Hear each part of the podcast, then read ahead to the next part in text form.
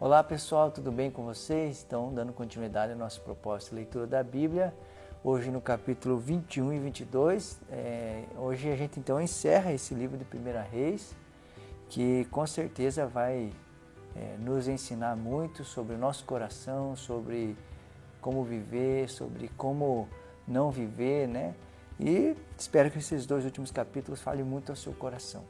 É, capítulo 21, então, aqui tem uma história interessante que é a história de Nabote. Nabote tinha uma vinha que recebeu como herança dos seus pais. Né?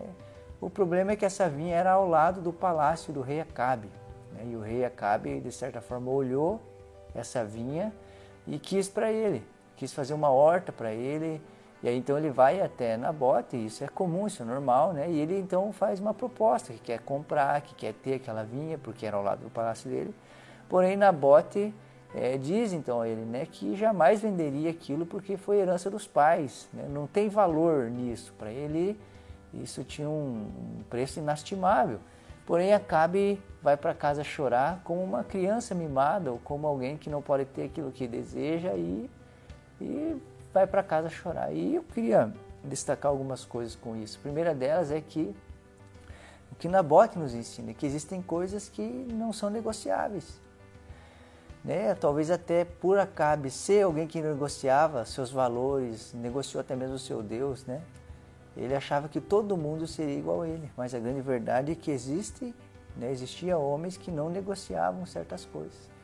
Né? Que tipo de homem eu e você somos? Que tipo de pessoa nós somos? Será que tudo que temos é negociável? Será que tudo que temos tem um preço? Ou será que existem princípios, valores ou certas coisas na nossa vida que não há conversa sobre isso e a gente não muda e pronto, ainda que isso custe a nossa vida. Nós precisamos pensar nisso numa sociedade ou em um tempo onde valores cada vez mais estão sendo quebrados e deixados de lado. Como nós vamos viver? Né, vamos viver pelos princípios e valores da palavra de Deus ou vamos nos vender ou dar preço a essas coisas? Né, isso precisa, precisa, nos fazer pensar. Né? E outra coisa que é quando você não pode ter aquilo que você quer, como você fica? Você vai para um quarto chorar? Você, de certa forma, é, deixa de viver ou né, fica em deprê, como diz?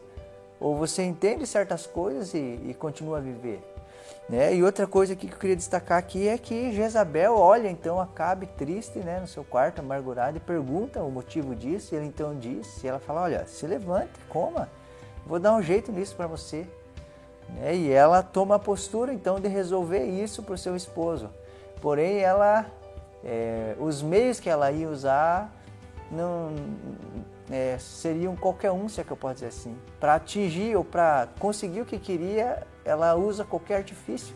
E ela realmente faz isso. Ela, ela age então de maneira mentirosa, levanta a testemunha falsa contra Nabote para que ele morra, né, e seja apedrejado. Ele morre como alguém mau, né, por causa de uma mentira que ela levantou para ter uma vinha.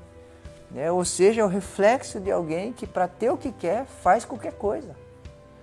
Que para ter o que quer pisa nos outros, para ter o que quer mente, para ter o que quer é, não importa o preço que isso custe, né? E às vezes, né, a, a tendência desse mundo ou até mesmo nossa é de fazer essas coisas para ter uma posição na empresa, não importa o que tem que fazer, se tem que mentir, se tem que dizer algo que não é verdade, se tem que incriminar outro, se tem que é, expor certas coisas, né, para ganhar uma causa na justiça, né, e sair por cima, se é que eu posso dizer assim, inventa certas coisas. Como nós somos? Será que somos como essa mulher, Isabel, que para ter o que quer faz qualquer coisa? Né? E aqui, olha que interessante, vai dizer aqui, ó é, versículo 19: Diga-lhe que assim diz o Senhor: Você assassinou um homem e ainda se apossou de sua propriedade. Né? Isso aqui é algo interessante, porque quem de certa forma assassinou o homem foi Isabel, mas isso vai para conta do Acabe, que era seu esposo. Né? Isso, a omissão de Acabe não tira dele né, a culpa pelos, pelas coisas que Jezabel fazia ele era alguém omisso, ele era alguém que, que não fazia o que tinha que ser feito, ele era alguém que de certa forma era guiado e conduzido pela sua esposa e que era uma mulher ímpia, má. Né? Olha o que diz o versículo 25: Nunca existiu ninguém como Acabe, que, pressionado por sua mulher Jezabel, vendeu-se para fazer o que o Senhor reprova. Olha só, a pressão da esposa fez ele se vender. Né? E isso nós precisamos ficar muito atentos, principalmente na sociedade de hoje, onde os valores né, bíblicos ou da palavra de Deus têm se diluído. Né? E, e, e, a pressão não pode fazer uma pessoa agir baseado nisso. É, principalmente coisas familiares. Às vezes uma esposa, por querer que o esposo faça algo, tenha algo, né, é, o oprime ou, ou, força a fazer certas coisas, e ao contrário também, às vezes um esposo que força uma esposa a fazer. Isso não pode acontecer entre nós. Nós somos homens e mulheres de Deus, precisamos viver pelos princípios que Deus espera e não ser, de certa forma, comprado e fazer aquilo que não agrada ao Senhor. E aqui então, né, é, mais uma vez, né, a sentença contra Acabe, ela é dita, é pronunciada e chega a dizer que os cães lamberiam o sangue dele. Né? Isso é muito sério. E aqui no capítulo 22, então, que é o último é, capítulo de Reis, vai narrar então agora é, uma guerra né? e uma situação assim interessante de se pensar em muitas coisas. A primeira delas é que Josafá era um, era um bom rei, ele termina bem, ele é tido como um rei que agradou o Senhor. Mas Josafá se une a Acabe para guerrear uma guerra. Né?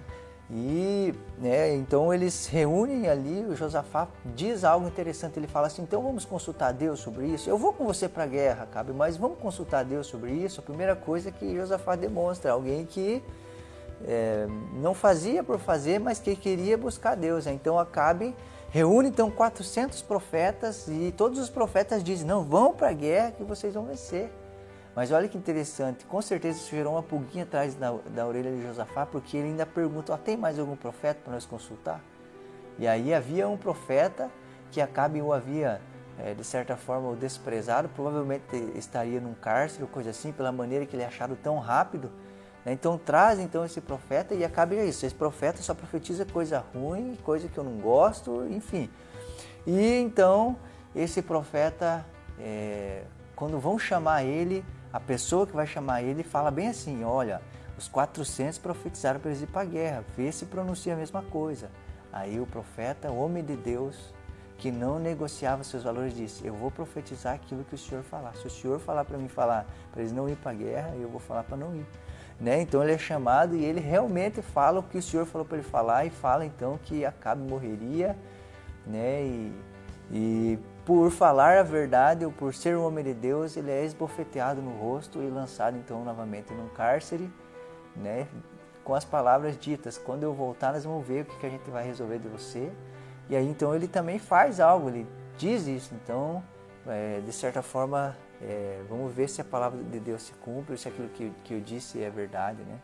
E a grande verdade é que eles vão para a guerra, né? Baseado então é, nesses profetas, nesses 400 profetas, acabe de maneira assim, é, bem é, sutil, faz com que Josafá pegue então as suas roupas reais para que fosse confundido com ele na guerra.